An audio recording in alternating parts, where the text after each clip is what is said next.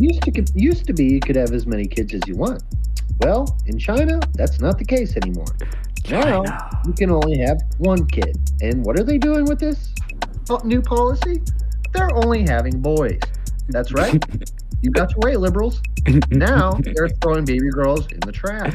Okay, Tucker, I, I, I think that's enough. This is my show. I do appreciate you taking time out of your, your busy schedule that's full of free time now because Fox News let you go. But thank you for that, that brief soundbite. I know you're very, very important and probably feel disgusted talking to me. So have a great night, Tucker. I just settled for $787 million. What am I going to do with that money? You tell me. Maybe I'll go spend it on crack. I don't know. We'll find out.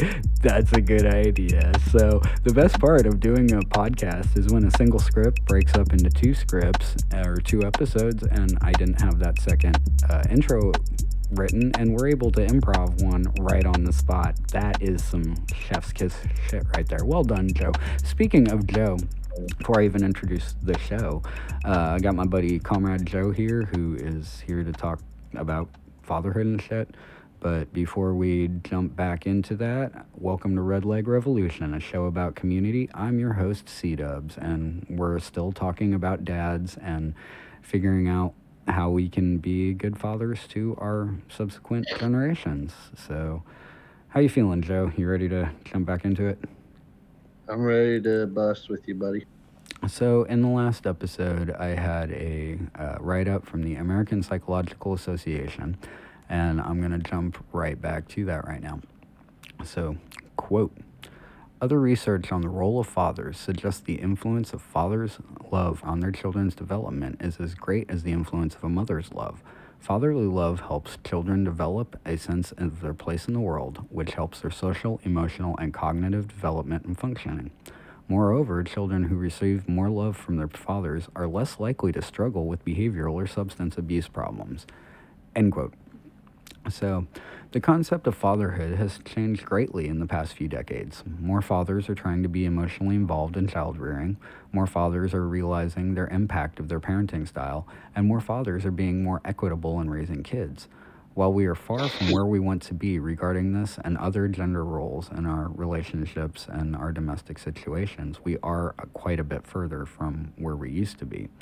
So, yeah, before I go on another tangent, you got anything to say? No, take it. Okay. Take uh, it, bud. Take off. All right, cool. Well, I wish I'd thought ahead to send you this. If I'd known we were going to do the whole Tucker Carlson bit, because that literally, I just added notes at the top of the script. It was like Tucker Carlson. So, um, if, if insert known, Tucker Carlson rant here. Exactly. so I actually had a, a, rant that if you had had time to like read it and rephrase it, I think it would have came out well. But I, am just gonna half-ass it, and I apologize ahead of time because my Tucker Carlson is not as good as Joe's. So that's um, why we're never gonna make it. Exactly. That's why I do Jordan Peterson. Um, yeah. Actually, you know what? yeah, okay. Time for a tangent.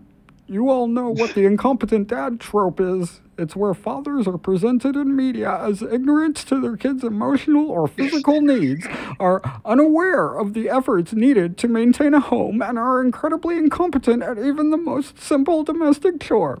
Homer Simpson, Al Bundy, and Peter Griffin are all popular characters born out of this trope, not to mention the advertisements that depict fathers as unable to do simple chores with this one magical product. Billy Mays here with OxiClean. OxiClean, so simple your dad can do it. okay, so I thought you said uh, Homer Simpson, Ted Bundy, and then Peter Griffin, and I was really thrown off. Al Bundy. I was like, we really snuck Ted Bundy in there, too. right? Yo, that's why you got to always re listen to the podcast. It doesn't just pump up my plays, but sometimes the words that I fuck up come out pretty funny. yeah, so uh, no, but well done, Jordan. Thank well you. Done. Well said. Thank you. I, I, forgot about the Billy Mays line. I was like, I got to the line above it and was like, why is this all in cap? Oh shit, that was the line I should have sent to you. R.I.P. When I used to be on dating sites like Bumble and shit, mm-hmm. instead of like just coming up with a clever message or something, I would literally just copy different Billy Mays scripts and just send those, and it works like ten percent of the time. I'm surprised. You know what? Sixty percent of the time, it works all yep. of the time. exactly, brother.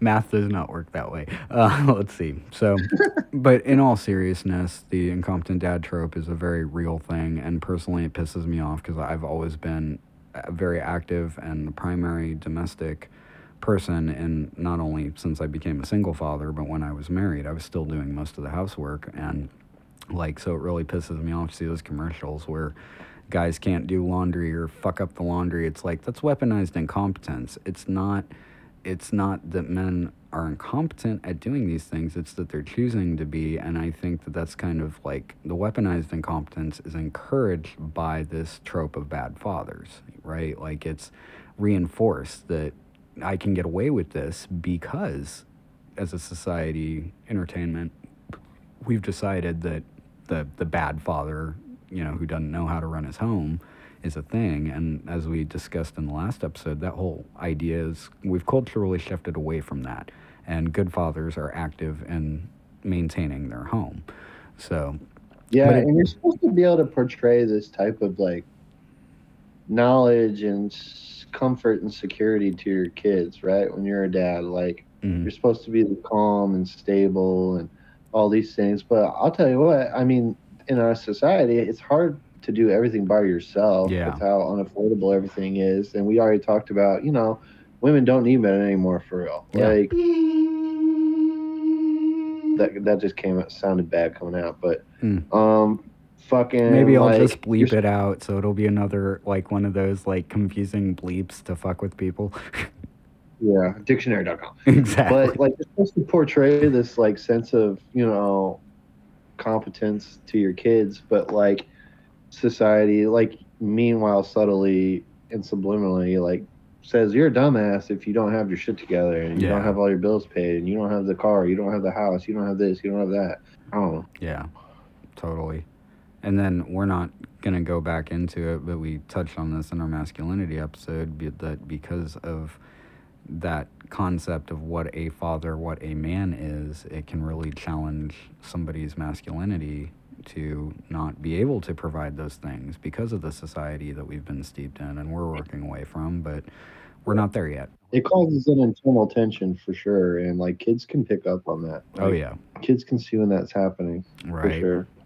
So now that you know my Jordan Peterson impersonation has gotten it off my chest, uh, let's go ahead and talk about how that change in fatherhood played out for us personally. Right? How did our fathers raise us, and how do we raise our kids comparatively? So, Joey, do you have anything you want to go into before we start reading about my horrible dad. yeah, I mean, I try to pick up on the good things he did and leave the bad. Right, that's what any mm-hmm. parent I feel yeah. like can do, or at least try to do. A lot of behavior is obviously learned, and like with the mm-hmm. with these the family becoming so much smaller because of like the lack of community. I feel like in the 21st 20th century you you only get learned behaviors from like a couple of people growing up you yeah. know like because you're around your parents and your your family and maybe some distant family. Mm. and so you don't have access to as much coping mechanisms or outlets or whatever. Yeah. So i think a lot of my bad stuff i picked up from my parents just like everybody else. Yeah. and for my dad it was an internal like a lack of control like addiction issues. Mm um, and just an overall instability. But I like and because he he tried, you know, and he has like bipolar. Mm-hmm. So, but he, he held a job and he got sober and he was like a great dad for a long time.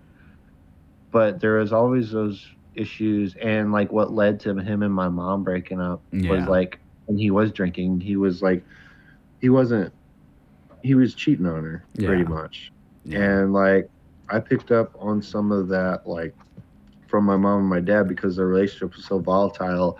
I feel like and subconsciously I've had to like recreate those situations mm-hmm. and I've learned to like as I got older how to avoid that. And so I think from my dad, but what I did learn is like everything that I like to do, all my interests came from my dad.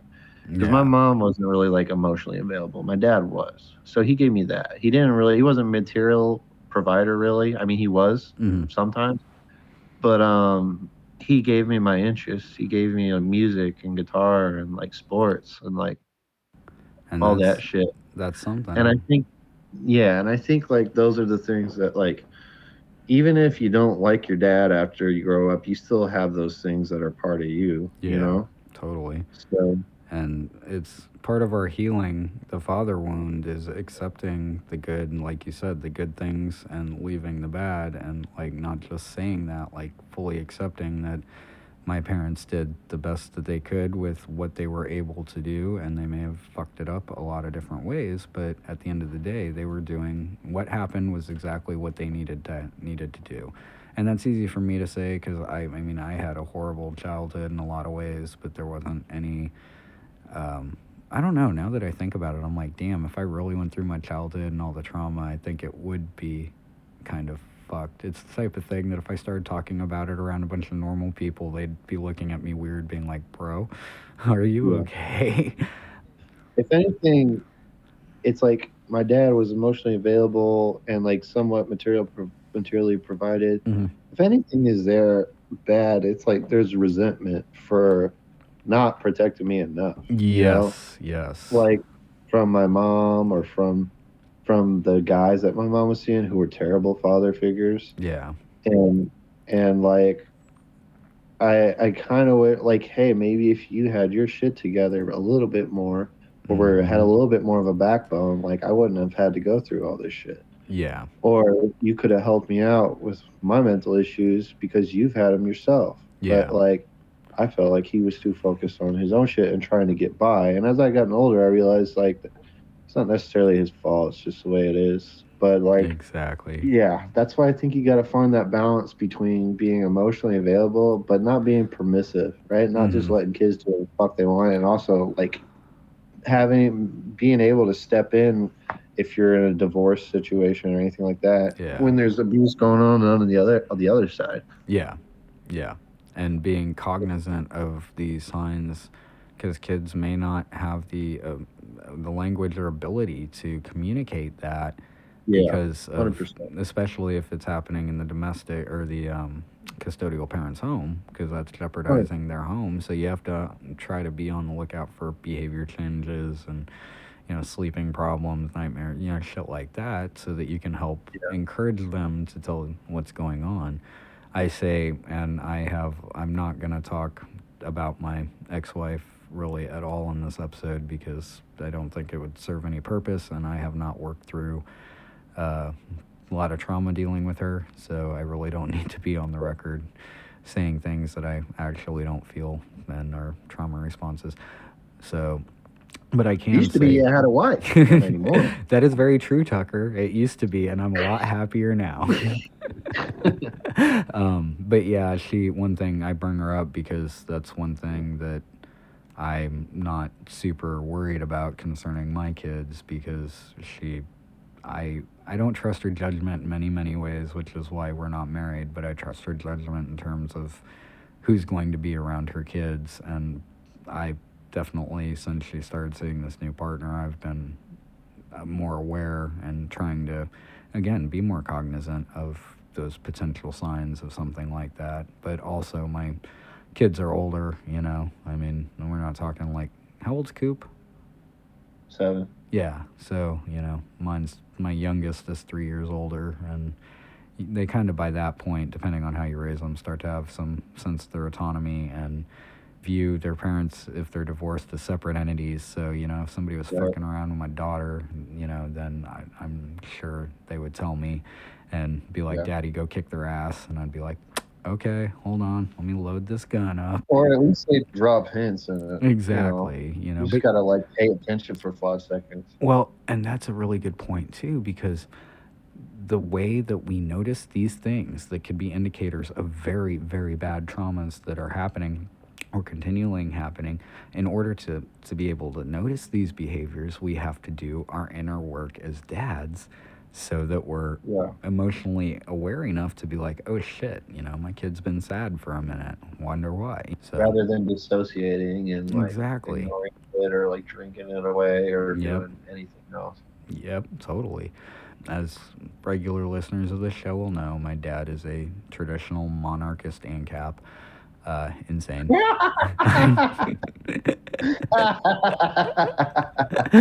Sorry, I did No, no, not no. know that. oh, eh, dude, I'm. I maybe I didn't talk about him in the masculinity episode or mention his politics, but I have Oh mentioned on man, the he's show. Yes. immediately like clown of the Oh, highest y- level. you don't even know, bro. Um, oh, I'm ready for this. On. yeah.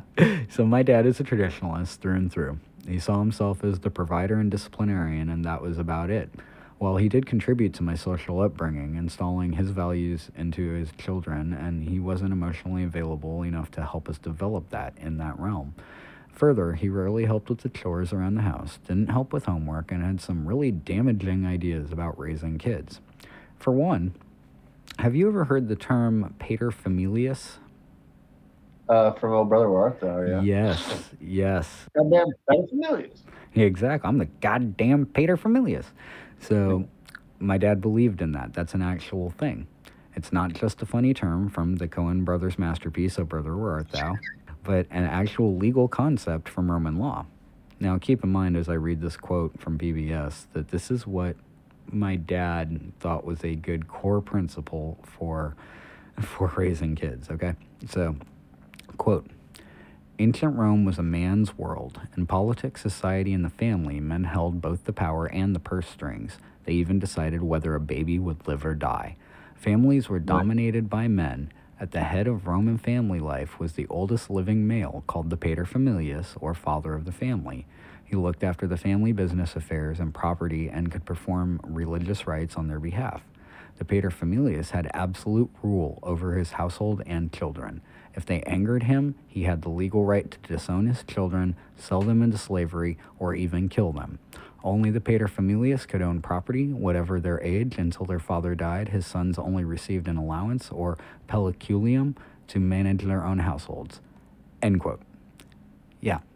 That's so basically your dad thinks he's like Tony Soprano. Yes, yes. At least while we were kids. I mean, I, I do think that he didn't extend that thought past adulthood, but definitely when we were kids. I mean, some scary things, right? That my dad literally said to me when I was a child, right? Um, for example, in Roman law, I'd get to decide if you would live or die. When I got my first job as a bag boy, uh, he told me, in Roman law, any money you earn belongs to me. So, yeah. Uh, when I pushed back against this obviously insane and outdated logic, I got one day you'll be the father and you'll get to make these decisions. Until then, you'll listen to me. A lot of damaging Very thoughts. authoritarian, huh? Yeah. Oh, very much so. It's it's almost no. God, I didn't even my, need my therapist here to be like, why am I an anarchist? Right. uh, take that, Dad. Again, fuck you, Dad. But my dad doesn't Fuck listen to this you, Dad. podcast. But it's cathartic for me to say that. Um, so it didn't help that my dad is a hardcore old school Catholic, and the Catholic Church is founded on patriarchal views of power. These religious uh, mores influence my father's views on parenting in ways I still don't completely understand. Dan. Hey, my authoritarian mom comes from a Catholic background too. God, what's the common denominator here? Hmm. I don't know. Let's ask all the dead Irish and dead native Yeah, kids. I got a question for you. Okay. Okay. Okay. Um, let's see. Actually, that's it's a good point for a question because we're about to kind of change tax. I want to I want to extend this a little bit because I feel like context is necessary.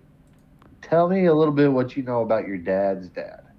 Yeah, I think that is a good point because we are about to talk a little bit about that, and that's another one of the subjects. I, this is awesome, bro, because you're you're not even jumping ahead of the script. You're jumping to the next episode that I haven't written yet, um, because yeah, we are gonna go more in depth into generational trauma. But yeah, my dad's dad, his birth dad died when he was a young, like a kid, like four or five or something.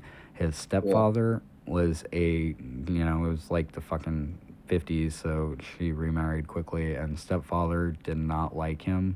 Did not like uh, their older sister or his his little sister, but you know the babies from the last marriage. Um, if I remember correctly, my dad like left home at a relatively early age. Uh, has definitely has psychological problems that have never been diagnosed or treated because he refuses to get that help.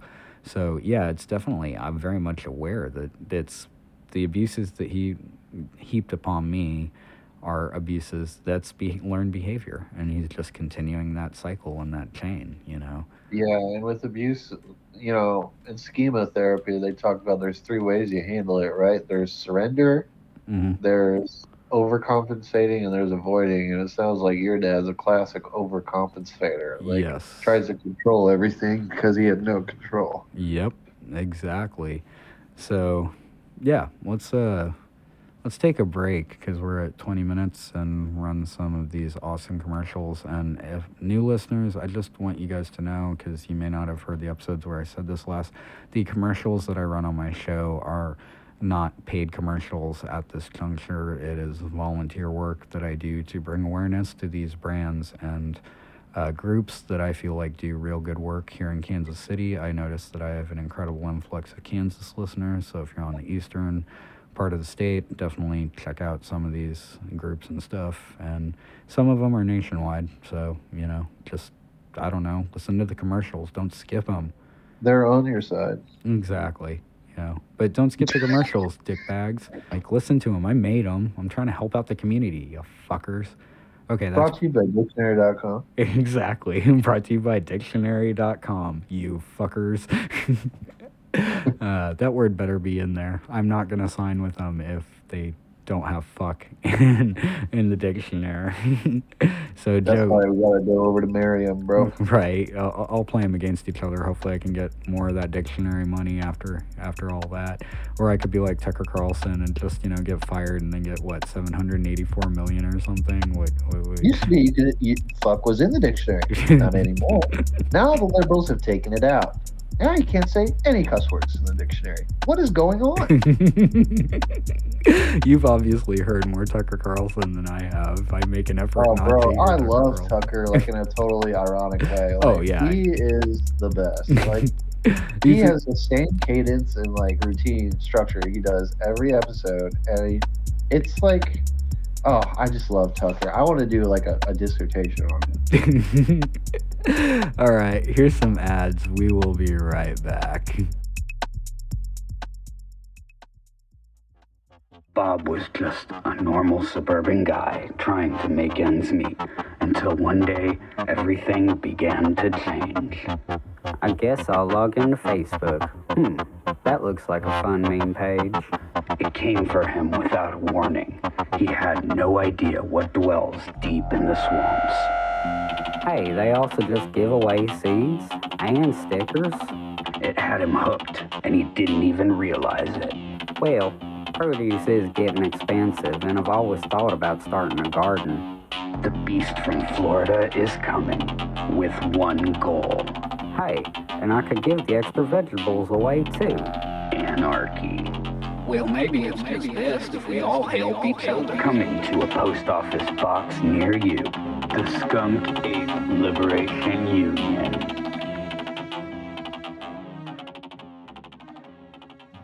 Hey y'all, capitalism sucks, but Benavie Farms and Nursery is part of my community. Benavie Farms and Nursery is Kansas City's local sustainable nursery whose main focus is saving our little buzzing comrades, the bees.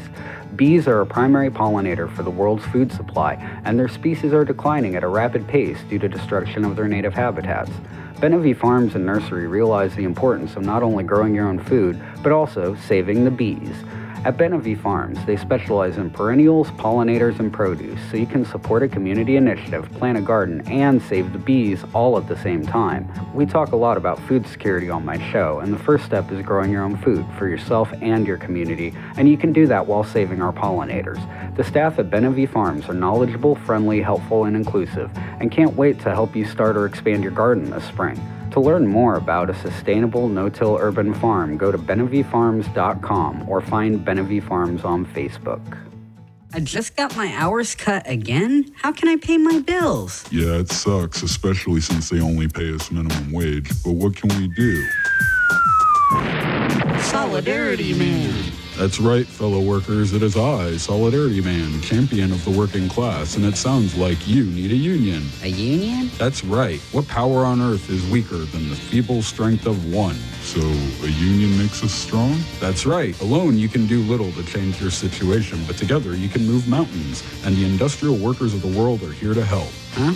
The IWW is a union for all workers, no matter the trade, job, or career, and we want to organize your workplace. Wow. Where can we find the IWW? In your hometown. The IWW has branches all over the world. Check out IWW.org to find your local membership board or join as an at large member and start your own chapter. After all, our greatest superpower is working together. I must go. I hear another exploited worker calling for help. But remember, the working class and the employing class have nothing in common. Away! Tucker Carlson, the effectiveness of uh, communicating to the brainwashed. Have you ever seen that Tucker Carlson, interview? I forget who he's talking to, but he's like, why? He's going through all the reasons why like Zoomers are like fucked, basically. And he's like, why wouldn't you be a socialist? And it's like. Thank you, Tucker. You're so close. So fucking close. and we are back, and we are talking about how we raise our kids after we've been raised in good or bad ways. So it's interesting because Joe has a better relationship with, seems like, with your father than I do. So we have different perspectives on how not to perpetrate the further behaviors. So how do I raise my kids after being raised the way I was raised by my father? I do a pretty simple thing, and you actually mentioned this earlier in the first episode. If my dad did it, I'm not. I'm going to do my best to not do it. Um, it's worked pretty well so far. I mean, I didn't really have a positive male role model, but I did have a great what not to do role model. So, thanks, I guess, Dad. Uh, would have liked to have learned how to be a good father without the trauma, but it came with the meal deal and there was no substitutions, apparently. So I'm just doing my best with the cards that I was dealt, and I'm giving myself as much grace as I can without forgetting the work that I still have yet to do. I think you find out if you're a good person when you become a parent if you were questioning it before. Very much so. Like I I had a lot of self loathing and self hate and I was like, oh I'm useless at all this shit. And like not like it magically happened overnight I had a kid and I was like, Oh I'm a good person. But over the years I've started to realize like, you know, it is not that hard to be a good parent, even if you're poor or Mhm. whatever the fuck, or you're a single dad or single mom. And I'm like, you know, it really takes not that much effort to Yeah. be to be Well- better than my parents were. Well, I yes, that makes me a good because the, the bar is set so low, right? And the idea is to set the bar higher and, you know, make that bar standard for the next generation to be even higher. Because, yeah, I mean, my dad, it's pretty simple. Don't, I don't hit my kids, and I'm already a better dad than he is, you know? Right. So, it, yeah, it's all about just trying to do the best with what we got. And part of the accepting that our parents did the best with what they had is the flip side of that is we can accept that we're doing the best with what we have and we could always do You're the better. best the best. uh, God, I wish I could sing better. I uh, we would do more musical stuff. uh, I did write a song while I was hanging out with my mom by the fire yesterday, playing just finger picking a few basic strings on my banjo, and I wrote a whole Was song called about. "Fuck You, Dad"? No, no, no. Um, I just listened to Everclear's "Father of Mine" for that. Um, no, it was about uh, centrists, and it was like something along the lines of, uh, "If you sit on a fence, you get to pick it up your ass. You. You're gonna pass splinters when you pass gas." Uh, Nice. Yeah, but it was improv, so I don't remember anything but that. I, Um, I can't write political songs because, like, all of my songs I write are usually love songs or like mental health songs. mm, When I try to write a political song, it doesn't feel right unless I'm writing just like a heavy metal, like yeah. fucking like kill everybody. type Yeah. song. You're over here just fuck, fuck, fuck, fuck. Yeah, like, just Yeah. face a wall, face a wall. You know, like that's. I just want to write. If I'm gonna write a political song, it's gonna be like that. Have you ever heard uh, my political music? I don't think I. I don't know if I've ever sent it to you. I've I've got a couple songs that I published um, way back in the day that are political songs, and the real good one um, utilized audio from Occupy Wall Street. I think I actually used it in an episode, but um, I played it for my best friend at the time, uh, right after I produced it, and he was like, "Holy shit, dude! This is like a revolutionary banger. I want to go." And I was like, all right, cool. Well, as a propagandist, I guess I'm doing okay. Fuck you, I won't do what you tell me. right? Lights out, turn on the radio. Uh, props to Tom Morello. You know, I do not know many songs by other people on my guitar. I know like three Woody Guthrie songs, one Grateful Dead song, and Union song by Tom Morello. it's a really easy chord progression. so you you got anything to add about dads before we get back to where we're at? And at this point, feel free to just kind of chime in with anything because like Just the play catch with your damn kids. Be yes, nice. Be yes, nice. if they want to, you know, You nice guy. right? Be be be the dad you wanted to see in the world. Just be know? nice. That's it. And that's yeah. Yeah. Be kind. Be kind to kids. Like It's- be kind to it's not a lot everybody, but particularly the children that are your yeah. And you know what? If you can't be kind to kids, then uh, probably shouldn't have Yeah. them. You know, and I'm not advocating. I'm not getting into the the weeds or the, Okay, Mr. Eco Fash over here. No, I'm just well, I was more like child protective services because I have very, very mixed feelings Oh, about them. we don't need to get into that. Yeah, exactly. That's and that's and for me. That's unpacking a lot of other trauma.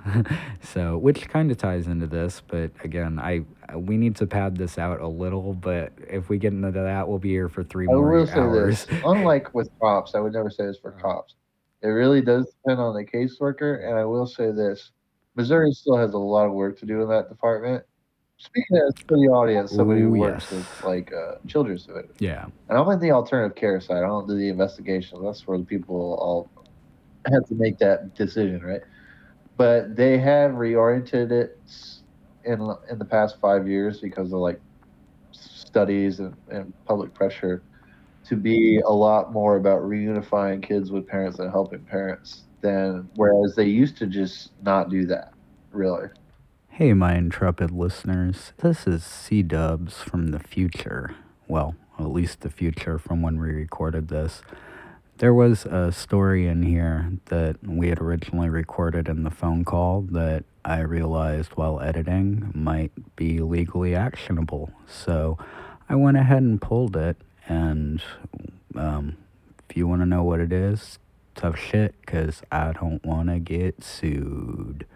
So, yeah, we're going to jump back in at the end of that conversation.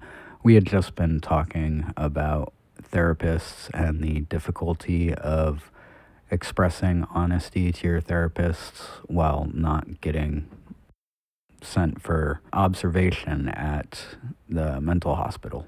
So, sorry about that. This is the first time I've ever had to do this. Back to the show basically she gets the subtext of like I'm not going back to the to the uh, Yeah. mental hospital. I did my time there. I don't need Yeah. to go back. I've moved on. So speaking of things that lead us to the mental hospital, that's a um, great segment Thank you. Let's talk about some generational trauma. One thing that I understand about generational trauma is that, in a way, it is a choice. I can either try to end it here with me and the generational trauma, not myself, um, and work on my shit, or I can pass it down to my children. And no matter how hard I work, I cannot save them from the genocide of the people in Ireland that we come from, or the guilt that comes from the British part of my blood that did that, for example. But I can try to heal some of the parenting wounds that I inherited, and my dad inherited, and his dad inherited, and, well, you get the point. I can make a stand and say that it ends with me. And that's going to take a lot of hard emotional work. And it's gonna take money, a whole lot of spending money. you know that song? Ah, it sounded vaguely familiar. George Harrison. I got my mindset on. There we go. Yeah, I was thinking Beatles. Yeah. So I wasn't that far off. So part of the work of, you know, not passing on that generational trauma is learning uh, some alternative style of parenting. And the one that I hear most often kicked around is gentle parenting. Because my dad was far from a gentle father. So it's a struggle for me to not fall back on what I was taught and revert to not so nice ways of parenting. I mean, full disclosure, when my eldest was like four or five, I was a fan of spanking. And then I learned more and I evolved. And by the point they were like four, I guess five, I was like, oh, this is really messed up. I started thinking about the fear and the terror and the feelings of betrayal that somebody who was supposed to keep me safe used to whip my ass. It, you know, it really clicked that I, I'm really fucking my kid up, and I've tried, I've been trying to continue to make amends with them for for the damage that I did there. So again, uh, kiddo, if you're listening, daddy's sorry. Uh, if I've got the money, I will pay for your therapy when you become an adult. Dig it. so, yeah, you can mark that one, and it'll it'll happen. So, um, you know, spanking's still legal in the state of Missouri. oh really? Well, well, hold on to that because we're gonna get a bit. I, I jumped out of the script, but yes, keep that in your back pocket. So, my dad was far from a gentle father, so it's a struggle not to fall back on what I was taught and revert to not so nice ways to parent. I'm doing a pretty good job most of the time if my kids aren't liars. And my kids aren't liars, except to cops because I raised them right. Oh yeah. So I try to be a gentle parent. What is gentle parenting? Well, Joe, what do you, what do you know about gentle parenting? I mean, parenting? Uh, just in context, uh, it, it's just like not raising your voice, not scaring your, putting your kid in fight or flight mode. I would guess. Mm-hmm. Pretty much. I mean, they phrase it a different way, but or I phrase it because I didn't. I've already pulled too much like direct sources for. So this one I had to actually do the high school thing and read the article and then rewrite it. So, um, all right. So yeah, uh, gentle parenting. I try to be a gentle parent. What is gentle parenting? Gentle parenting is based on four concepts: empathy, respect, understanding, and healthy boundaries. Instead of being a punitive model, such as my dad used on me, where basically anything was a spanking, um, it's a model that encourages self awareness and a deeper understanding of how a child's behavior affects others. It's more talking things out rather than assigning blame and punishment. This teaches kids healthy boundaries, conflict resolution, communication, self awareness, and interpersonal skills necessary to easily exist in the adult world. Further, gentle parenting doesn't impose the shame, fear, anger, and feelings of helplessness that are often the end result of punitive punishments. Uh, so basically, one of the core concepts from the get go is it's not spanking your kids to begin with. We're not going to go too much into spanking, but just know this podcast actually takes, despite my recent admission, this podcast takes a very soft stance on spanking. We are vehemently against spanking children as a form of punishment, but there are consensual instances when spanking is an appropriate punishment for adults. Oh, okay. Spanking kids, however, child abuse, straight up child abuse, full stop, you know, but if it's consensual, go for it, but no spanking kids. And that includes laying hands on your kids for any reason other than affection or restricting them for their safety. But yeah, we don't kink shame on here. Uh, plus, I'd be shaming myself. uh, let's just say I've whooped more than my kids' asses God, in my here we go. day. uh, right. This is again. This is the gold. This is this is what people tune in for. It's not the you know well researched scripts. It's not my personality. It's like, yo, he's gonna make dick jokes. Yeah, well, I got a pretty good story as far as getting beat up by your parents go. This is a funny one. Oh well, go ahead. It better be because I just made myself laugh, and if you fucking bring me down, Joe, I swear this is Well, your I'm last keep it funny. ever. So, me and my sister, Okay. like our way of like getting through our trauma was to like make fun of everything because we're just very comedic like that and like Uh-huh. avoidant. So like that's what we do. Yeah. We laugh at everything. And our mom, who was kind of like she she didn't like regularly hit us or anything, but she she has like an uncontrollable temper, and she's a very authoritarian. Mhm. So when she gets triggered Yeah. enough, she just fucking loses it. You know, she just she gets rage, Mhm. and she's also like the most uncoordinated pers- person in the world. So, which is funny because me and my sister are pretty athletic. But one time, uh, I'm pretty proud of this. I, I snuck out in like eighth grade to go hang out at my friend's house, like in the summer, and uh, Mhm. I was Yeah. like smoking a cigar, thinking I was hella cool in like eighth grade. My mom was sick, and I was like hung out with her till she fell asleep. And I was like, all right, I'm gonna go sneak out.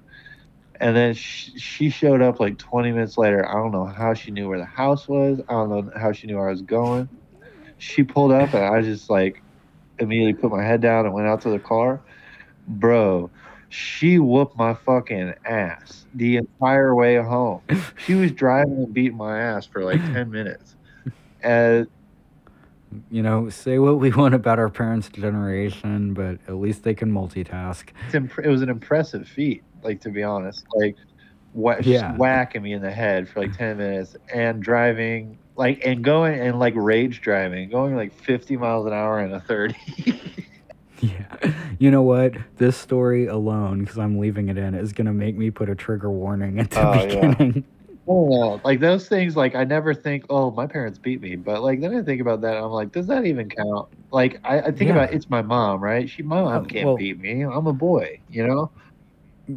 Eh, yeah, and there's that eternalized patriarchy and and all that. It's the standard that yeah, my mom can't be. My mom couldn't have been the disciplinarian because I'm a boy and she's weak and dad did it and it's it's God, it's everything together. It's all fucked and that's what we have to try to unpack so we don't further fuck up our kids.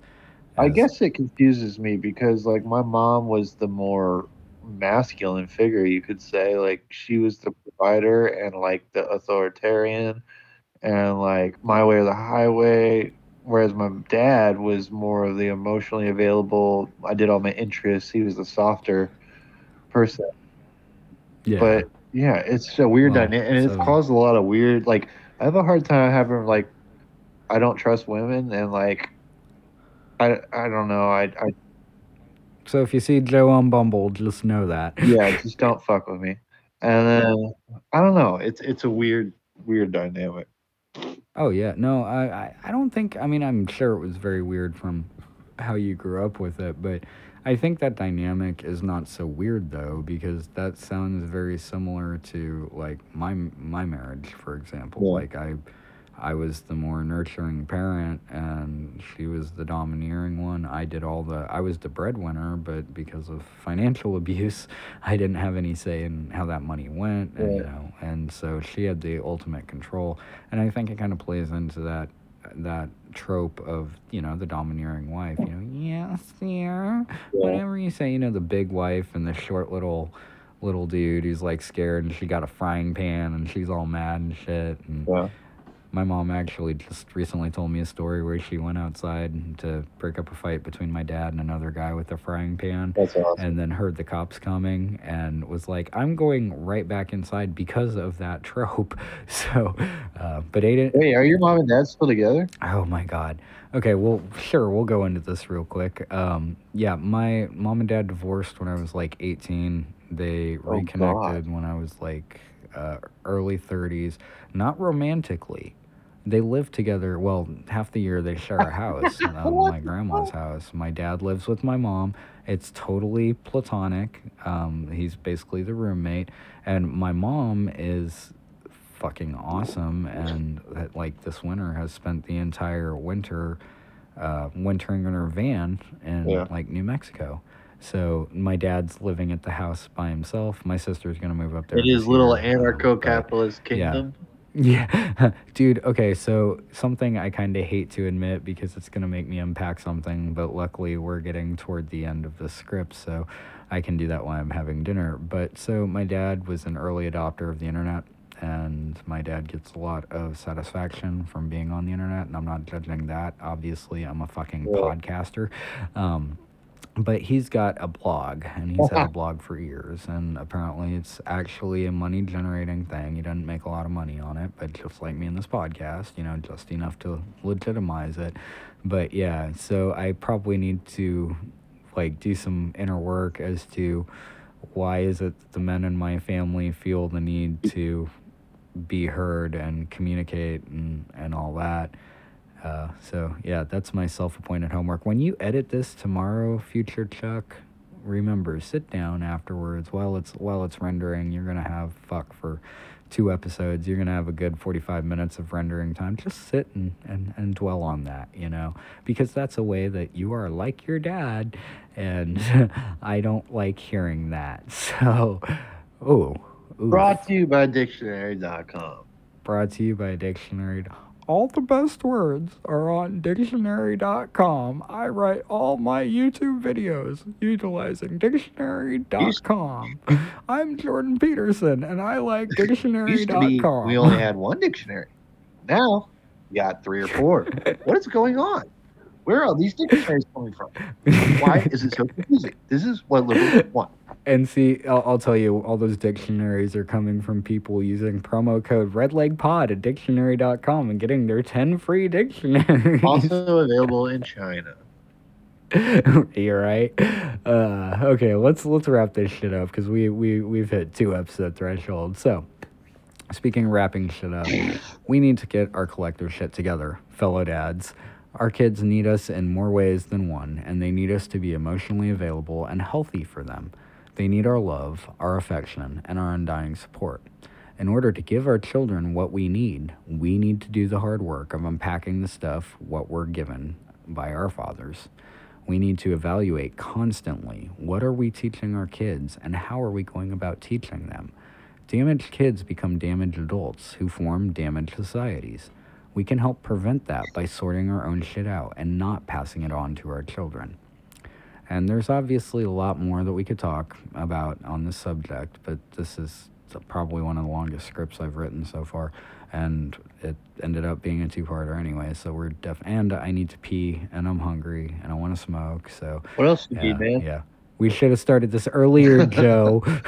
No, I think we had a lot of good stuff today. a Uh, lot of good riffs, a lot of good bits. No, totally.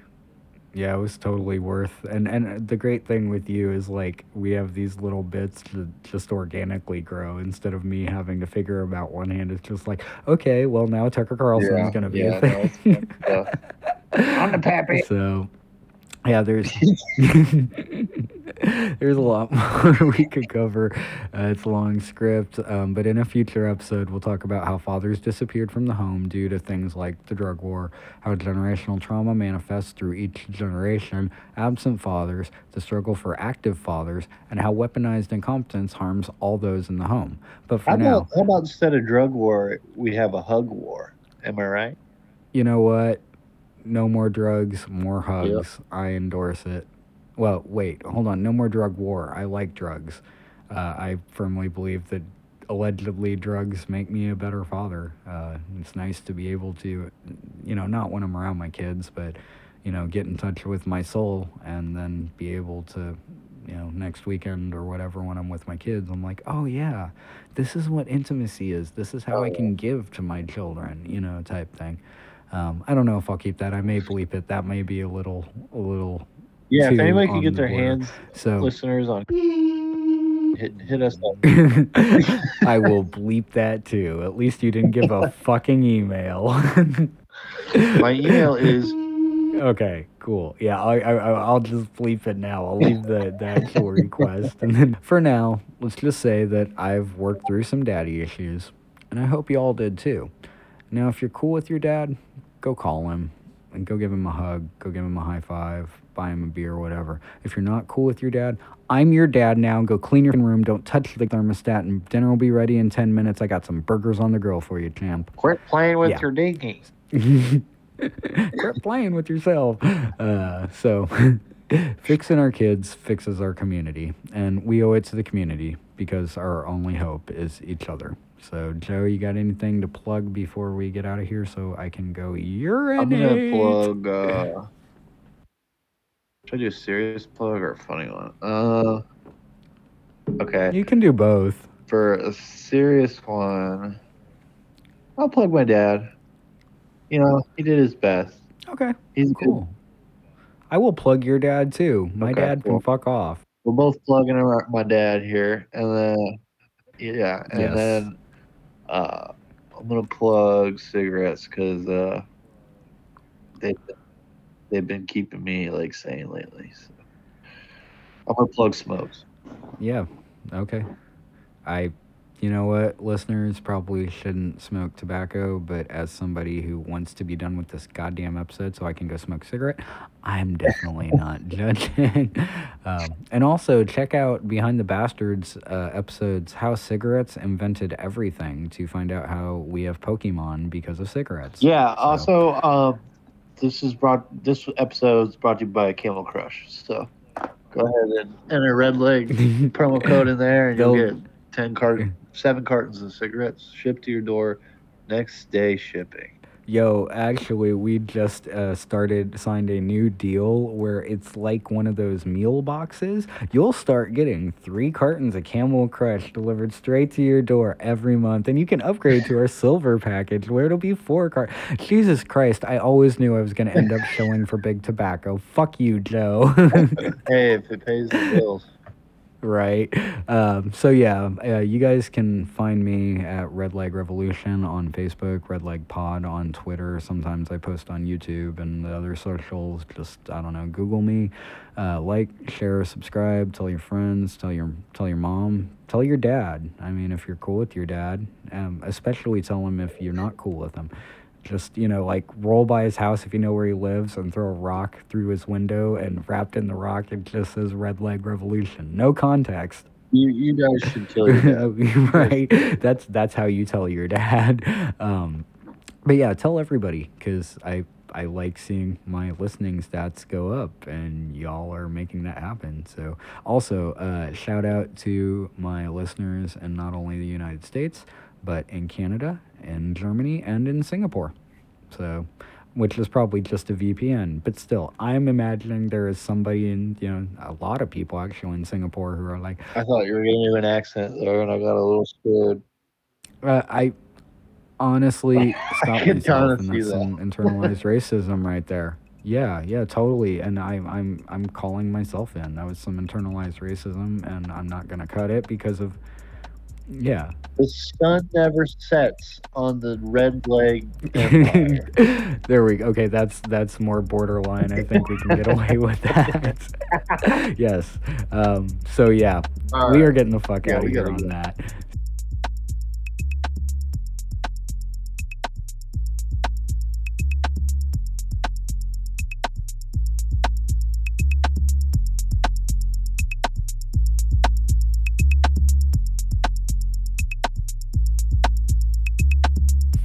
Dads everywhere. I hope your burgers are always burnt, you abusive motherfucker. Used to be dads motherfuckers. that knew how barbecue.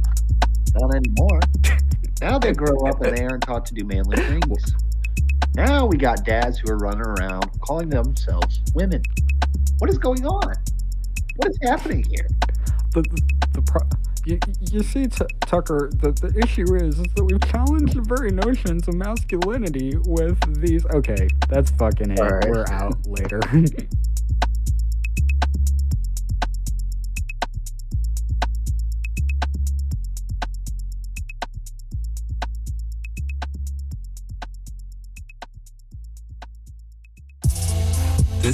production of 419 Media.